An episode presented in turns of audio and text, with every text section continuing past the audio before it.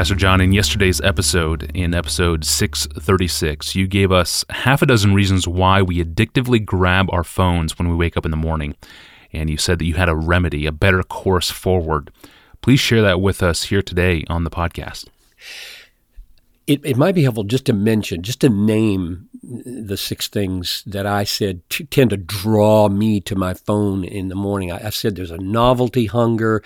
I said there's an ego hunger. I said there's uh, entertainment hunger. And then I said there's these three avoidances, like boredom avoidance. I just don't want to, you know, a boring day. There's responsibility avoidance, and there's and there's hardship avoidance. So there are pretty strong things that are keeping us in bed and keeping us on our devices. But there is a better way. And here's what points to the need for it. What if you are the first one to the news and it is horrible news? Or what if your search for some ego candy finds ego acid and people have hated you overnight?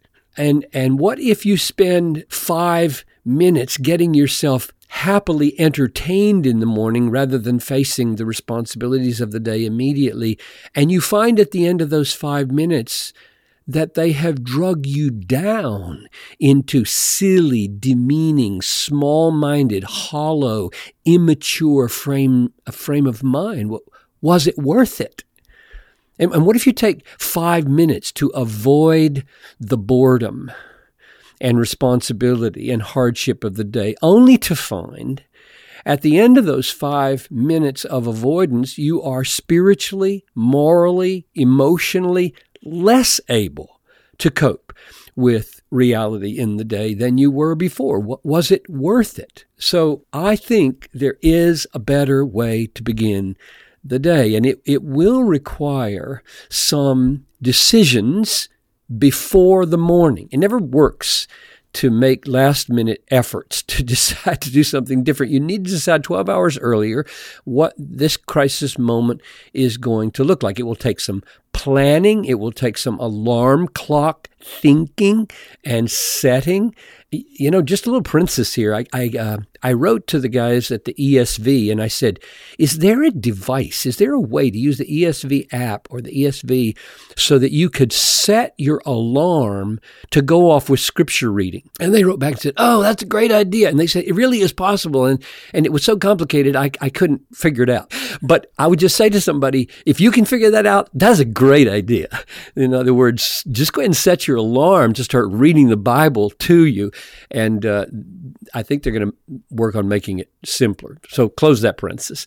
Um, what we want in, in the morning routine is to be filled with the Holy Spirit. We want something that gives us a zeal for the glory of Christ for the day's work. We want to be strengthened to face whatever the day may bring.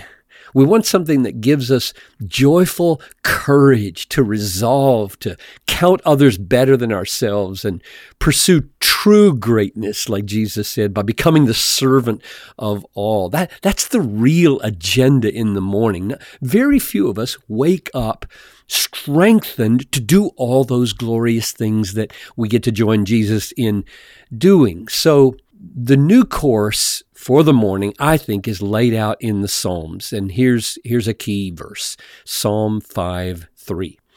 O Lord, in the morning you hear my voice. In the morning I prepare a sacrifice for you and I watch. So let the first thing out of your mouth in the morning, while you're still on the pillow, let the first thing be a cry to God. I love you, Lord. I need you, Lord.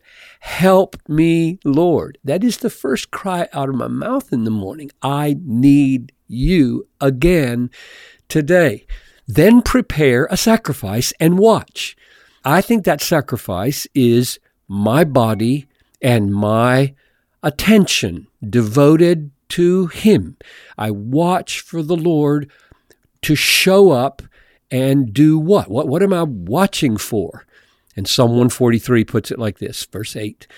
Let me hear in the morning of your steadfast love, for in you I trust. Make me know the way I should go, for to you I lift up my soul. So I'm looking, I'm on the lookout for the steadfast love of God, and I'm on the lookout for it in His Word. And then Psalm ninety, verse fourteen tells me how to think about praying for it when it comes.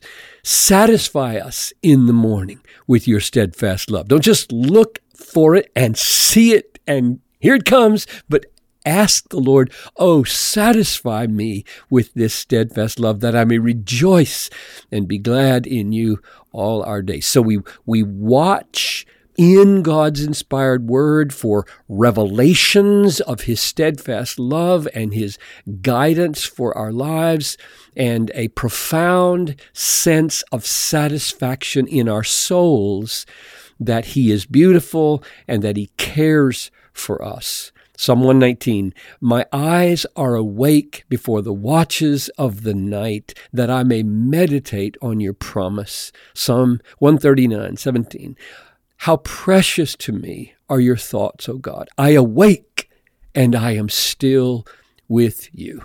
So I suggest that before you go to bed tonight, you make some choices and some plans, and that you free yourself from the candy addictions and the habits of avoidance that um, have been ruining the strengthening potential for the beginning of the day. Beautiful. Those are wise words, Pastor John. Thank you. And if you have a question about technology habits in your life, about how you use your phone or Facebook or Twitter or email, we would love to get those questions from you. Put your question into an email and send it to us at ask pastor john at desiring god dot org. We are closing in on the weekend, and we are closing in on seven hundred episodes now in the Ask Pastor John podcast archive, and you can find that at desiringgod.org forward slash ask Pastor John. There you can listen to our most popular episodes. You can search all the episodes that we have. You can send in a question. You can download the apps for Apple and Android devices. And you can subscribe to the podcast feed at desiringgod.org forward slash ask Pastor John. I'm your host, Tony Ranke. We'll see you on Monday.